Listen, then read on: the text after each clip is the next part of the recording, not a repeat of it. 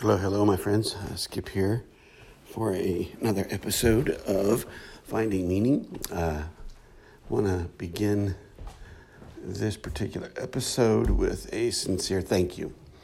Uh, we just hit 3,000 listens. Although our audience is still relatively small, it's, it's good to know that people are listening. So I, I thank you, and I know that time is sacred. Uh, It is a sacred commodity in my life, and I know that it is in yours. And I want to thank you for uh, allowing me these 10, 15, 20 minute uh, pieces of your time. It is a great gift you give me, and I hope that you gain something from the podcast.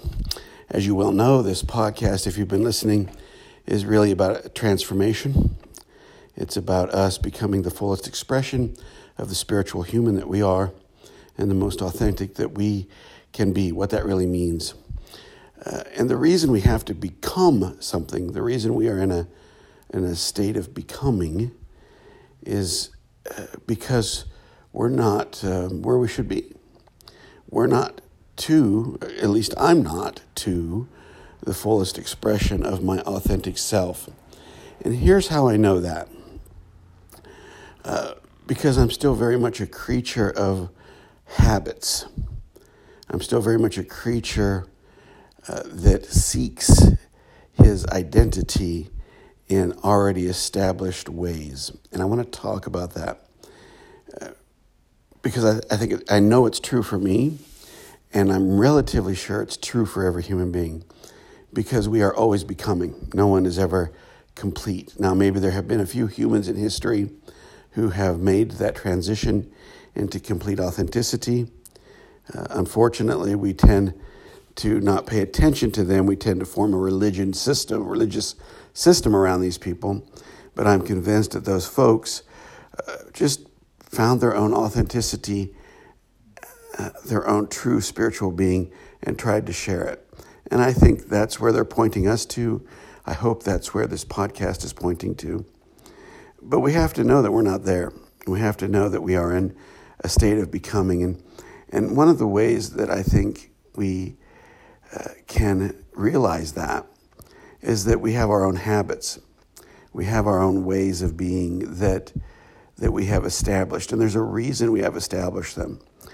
Uh, so uh, let me give you uh, an example. Uh, you know, I, I, like to play music. I, I I'm an amateur guitar player. I'm not very good, but I do love to do it. Um, and, and that habit is a, is a healthy habit. It's a habit that centers me, it grounds me, and it gives me a sense of identity and purpose. Uh, and, that, and that's a good thing. There's also bad habits. Because I like things like donuts and food, also, I struggle with uh, ridding myself or keeping in check those bad habits. And the thing about both of those habits, one being good and healthy, one not, is that I still pour my identity into both of them.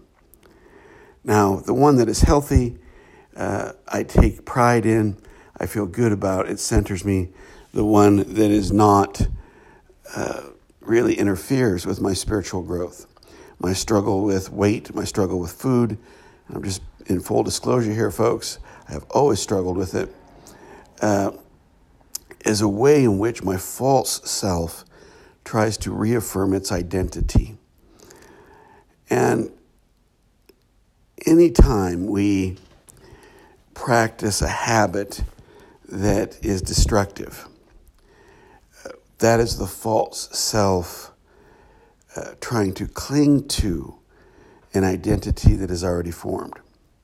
So, for instance, when when you see someone who's an alcoholic and the alcohol is literally killing them in front of your eyes, and you're scratching your head going, How is it that they can watch themselves die because of alcohol? Well, what you need to realize is that what they have done is they have identified their being with that chemical, with that poison. Uh, what we, those of us who struggle with weight, or food in general. It doesn't have to be overweight, can be underweight. we place our identity in those things. When you're told, when you're a little boy or girl, that you're too skinny or too fat, those are programmings that are put into you and they stay there. They're locked in our psyche. And we go back to them whenever we get a sense of lack of identity, whenever we need to go back to define who we are, we go back to those old tapes, that old false self, those old narratives. Think about everything that has formed you uh, from your parents to your schooling, whatever level you have, to uh, political systems, to religions. And think about all the ways in which you identify yourself with them. Uh, let me give you another example. I worked in a denomination of the Christian faith where there were several different levels of people, very hierarchical um, organization. I could, I'll do another podcast about how that's not the best way to go, but it was a very hierarchical thing.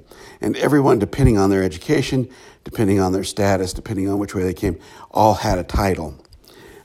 Uh, and I saw, uh, you know, blatantly saw people lording titles over other people. And, and what that was, wasn't that these people were mean or evil, it's that their identity was established in words like deacon or elder or pastor or reverend, that they had poured their identity into these things. They had let themselves become these things to the point where they lost their authenticity. And I think that's the great danger. That's the, that's the false self. Maybe we like to say that we are a boss, or maybe we like to say uh, negative things, you know, that we were just a peon, just a lowly worker, or whatever. Those are ways in which we develop habits that we put our identity into to reinforce our own false self, and unfortunately, often they reinforce the collective false self. So, how would you identify yourself? Uh, and how much of your identity do you put into those things? Now, I mentioned at the beginning of the podcast that there are good habits, and there are. I, I really believe music is something that stimulates your mind, it regenerates your soul. I believe it helps your health. I believe uh, writing, poetry, painting, photography, that, that the arts are really a good expression. Uh, taking care of your health is a good expression. But even in those things, when they become obsessive, when they become uh, extreme, when your whole identity becomes that, then they can become negative too. And so we have to be very careful not to let any one particular thing own our identity. You know, I play music because I enjoy it. I'm not that good at it. I don't mind saying that. It's the truth. I'm better at it than when I started, but that's not the point. The point isn't to be the best, the point is to just be present in that. To just be present in the things that help nurture, to not have any expectations. Yes, to grow, uh, to get better, but the reason I play music is because it's good for my soul.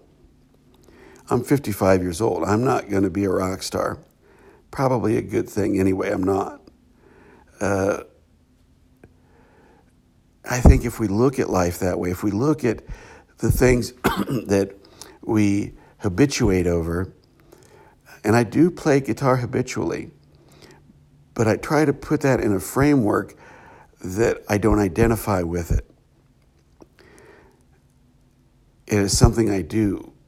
How I identify myself is I am a spiritual being I am a human being and I am journeying on the way to authenticity. And if there are things that can help me on the way, that's great. If there are things that hinder me, I need to get rid of them. And it's just that simple. Uh, you know, things that uh, life has handed me have harmed me and helped me. I'm a parent. I love being a parent. I love my kids, even though they drive me crazy. But if you ask me who I am, I'm not going to identify myself. I'm not going to put my identity into that basket. I'm not going to put my identity into being a husband or to being a guitar player or to being overweight or underweight or having a certain level of education. I think that that's all the false self. How I hope that I identify myself, and I'm really talking about identifying myself to myself, is that I am a human spiritual being on the journey to authenticity. It's, that's it. Uh, and if I can habituate things, if I can make a habit of things like kindness and compassion, if I can make a habit out of forgiveness, that leads me to a more authentic self. Uh, it, it's, it's fairly simple stuff, but we have to come to terms with all of the external things that we try to identify with, and that's the most difficult part. Uh, if you were to walk into a room of people, and let's say there's 30 people in the room, and you're sitting in a circle and you ask people to go around and identify who they are, you would hear all sorts of things. You would hear a worker, you would hear parent, you would hear their titles, you would hear their degrees, you would hear them put down themselves or lift up themselves, but you would probably not hear, I'm a human spiritual being on the journey to authenticity. Now, that's because people aren't aware that's what they are, and that's what this podcast is about. It's about helping us all to identify the falsities of what we have come to know as ourselves, to grow out of those gently, humbly, compassionately, having compassion for ourselves, and to growing into a more authentic person. It's that simple.